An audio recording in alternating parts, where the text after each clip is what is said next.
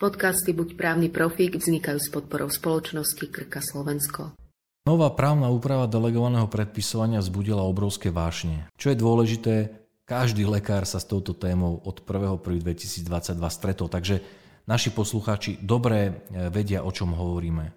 To znamená, veľká zmena delegovaného predpisovania vzbudila obrovské vášne. V mnohých častiach je aj oprávnená kritika e, novej právnej úpravy. Výsledkom toho všetkého bolo, že ministerstvo vlastne prislúbilo, že tie nejasné veci, niektoré nevykonateľné požiadavky, že ich opraví. No len tým, že to je v zákone, no tak tá oprava znamená, že by mala byť prijatá nejaká novela a to nejaký čas trvá. A moja interpretácia je taká, že nakoľko zmeniť zákon nie je tak jednoduché, nie je to tak rýchle, a tá téma je veľmi aktuálna a jednoducho preskriptori si vyžadovali rýchlu reakciu ministerstva, tak ministerstvo prijalo rozhodnutie, a to 15. februára 2022, ktorým upravuje podmienky predpisovania liekov, ktoré sú v zákone. Dá sa to vnímať takto, že ministerstvo svojim rozhodnutím mení zákon? Presne tak sa to dá vnímať. A každý, kto má trošku ako keby taký základný právny chochmes, keď to mám tak povedať, tak akože mu nad hlavou teraz svieti taký otáznik, že počkaj, počkaj, že máme tu zákon, ktorý je všeobecne záväzným právnym predpisom, musí prejsť parlamentom, musí ho podpísať prezidentka, predseda parlamentu, vyhlasuje sa v zbierke, akože komplikovaný proces a na druhej strane, že minister zdravotníctva môže zmeniť zákon, je to možné? Je to bizarné, ale je to možné. Pretože v zákone o liekoch máme takú špeciálnu kompetenciu ministerstva, v ktorej sa hovorí, že ministerstvo počas krízovej situácie môže vydať rozhodnutie, ktorým v nevyhnutnom rozsahu a na nevyhnutný čas môže napríklad zakázať vývoz lieku, pomôcky, potraviny, môže obmedziť výdaj humaného lieku, môže upraviť predpisovanie liekov alebo výdaj liekov. Toto ustanovenie bolo do zákona o liekoch prijaté práve v nadväznosti na COVID-19.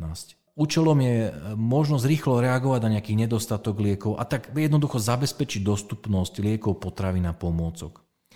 A tento režim vlastne ministerstvo využilo práve pri takej rýchlej úprave tých nejasných alebo teda namietaných ustanovení týkajúcich sa delegovaného predpisovania.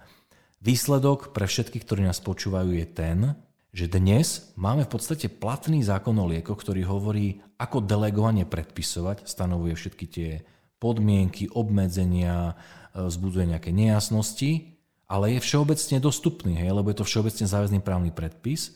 A na druhej strane tu máme rozhodnutie ministerstva, ktoré je zverejnené na webe ministerstva zdravotníctva. Ono nie je ani v zbierke zákonov, ono sa nezverejňuje v zbierke, ktoré k týmto podmienkam, ktoré sú v zákone o liekoch, prináša nejaké výnimky, úpravy a tak ďalej.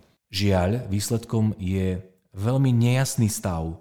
A preto ja si osobne myslím, že takýto prístup by mal byť zvolený veľmi, veľmi výnimočne. V podstate aj výnimočne zvolený v tomto prípade bol, ale do budúcna nemyslím si, že toto je akože dobrý postup, pretože on v podstate môže navodzovať takú právnu neistotu. Napadá mi taká konkrétna otázka, ktorá bude zaujímať určite aj lekárov. Čo s odbornými odporúčaniami, ktoré boli vydané do konca minulého roka? Toto je prvá časť v rozhodnutí, v ktorej ministerstvo práve otázku platnosti odborných odporúčaní rieši.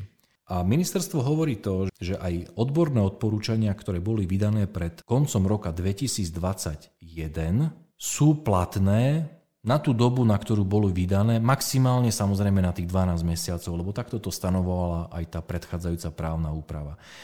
Čo však ministerstvo v rozhodnutí ďalej hovorí, že podľa týchto odborných odporúčaní môže postupovať len všeobecný lekár. To znamená, tie odborné odporúčania vydané do konca roku 2021 sú titulom na predpis tých liekov pacientovi len v prípade, ak podľa tohto odborného odporúčania postupuje všeobecný lekár.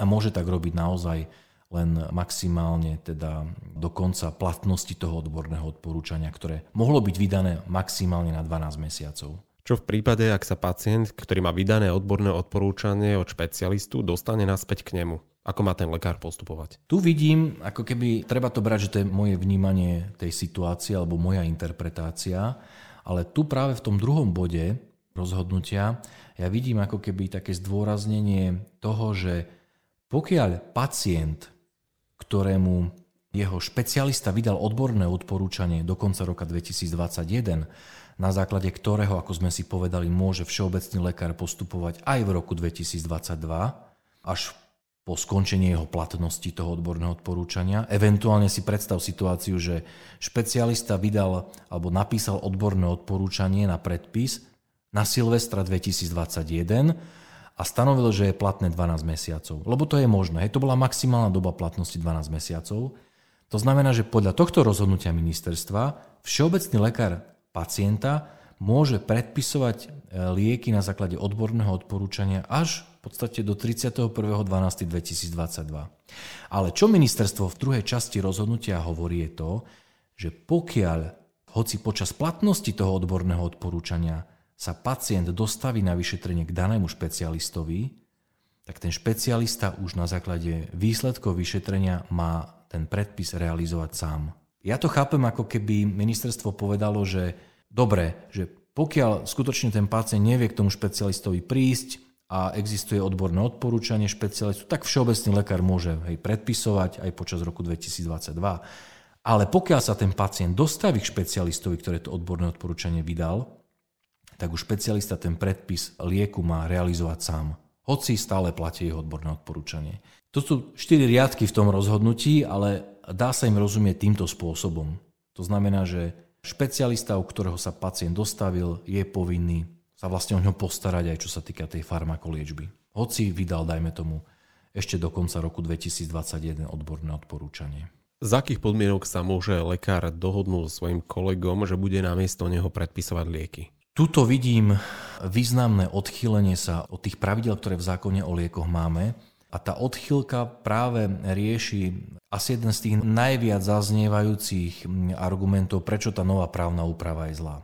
V skratke, Nová právna úprava hovorí, že poverenie na predpisovanie, to znamená ten delegovaný predpis, je možný, ak sú naplnené dve podmienky.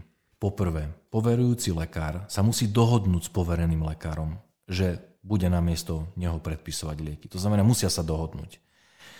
A druhá podmienka je, že môže tak urobiť len v prípade, ak vlastne on nevie svojmu pacientovi lieky predpisovať, buď na základe toho, že je neprítomný na pracovisku, predstav si, že cestuje lekár na dovolenku dlhu, alebo je PN dlho, alebo ide na kongres a vie, že počas tejto doby tomu pacientovi, ktorý je v jeho starostlivosti, treba predpisovať lieky. Tak vtedy sa môže dohodnúť, že bude na miesto neho tomu pacientovi predpisovať nejaký kolega. Alebo ďalší z tých dôvodov je ten, že mu nefunguje technické zariadenie ktoré potrebuje na predpis. Má problémy s pripojením na NCZI, nevie vystaviť vlastne preskripčný záznam. Ale buď jedna, to znamená neprítomnosť, alebo problém s technickým zariadením tam musia byť. A čo ministerstvo vlastne urobilo ako odklon od týchto podmienok, je to, že umožňuje, aby sa ten poverujúci lekár dohodol s poverením, to znamená so svojím kolegom, ktorého prosí o pomoc, že počúvaj, Jano, budeš namiesto mňa predpisovať môjmu pacientovi lieky? Aby sa s ním dohodol, hoci tie prekážky tam neexistujú. To znamená, že môže nastať situácia, že ja svojmu kolegovi poviem, že počúvaj Jano, vieš čo, mám strašne veľa pacientov, nemohol by si na dva mesiace tomu pacientovi predpisovať na miesto mňa lieky? A toto môže vlastne nastať, i keď na mojej strane tie prekážky neexistujú. To znamená, aj som na tom pracovisku, aj mi tie technické zariadenia fungujú. Tak to je tá výnimka, ktorú ministerstvo vlastne zavádza. Čo je obmedzenie? Že takto sa môžem so svojím kolegom dohodnúť maximálne na dva mesiace. To znamená, nie je to možné urobiť viac. Krát, na, na, teda na dlhšiu dobu. A čo ešte jasne ministerstvo hovorí, že tá moja dohoda s tým môjim kolegom, ktorého žiadam o pomoc, nemusí mať písomnú formu. Takže toto sú také upresnenia, ktoré v tom rozhodnutí nachádzame. Druhá časť rozhodnutia rezortu zdravotníctva sa týka ústavnej zdravotnej starostlivosti. O čom hovorí? Toto ja si myslím, že opodstatnená námietka, ktorá bola hneď vznesená po prijati tej novej právnej úpravy od 1.1.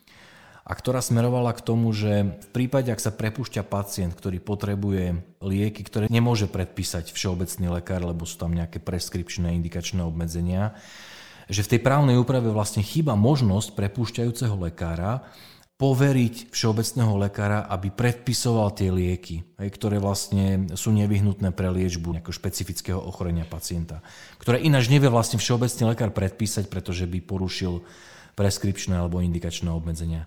Toto v zákone o liekoch nie je a k tomu boli námietky, že to je v neprospech pacienta. V tomto bode úplne súhlasím, že tá úprava je nedostatočná. Práve tieto nedostatky ministerstvo v rozhodnutí rieši tým spôsobom, že pri prepustení pacienta môže prepúšťajúci lekár urobiť poverenie pre všeobecného lekára daného pacienta, aby tie lieky, ktoré pacient potrebuje a ktoré by ináč všeobecný lekár sám nemohol predpísať, lebo by porušil indikačné preskripčné obmedzenia, aby tieto lieky pacientovi maximálne na dobu 6 mesiacov od prepustenia pacienta z nemocnice mohol ten všeobecný lekár predpisovať. Takže aj toto je špeciálna výnimka, ktorá platí práve na základe rozhodnutia ministerstva zdravotníctva. Druhá vec, to už je taká sofistikovanejšia, ktorú ministerstvo zavádza ako takú výnimku, je to, že pri prepúšťaní pacienta z ústavného zdravotníckého zariadenia môže predpis maximálne na tých 30 dní urobiť aj lekár, ktorý ešte nemá vlastne atestáciu.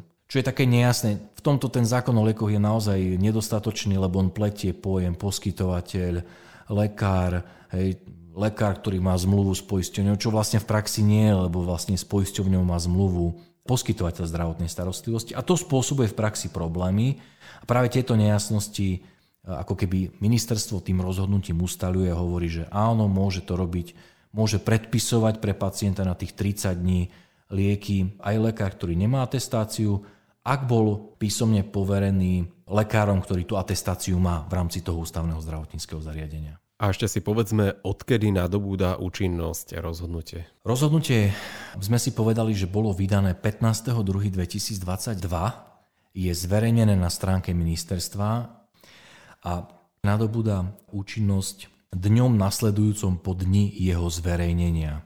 Podcasty Buď právny profík vznikajú s podporou spoločnosti Krka Slovensko.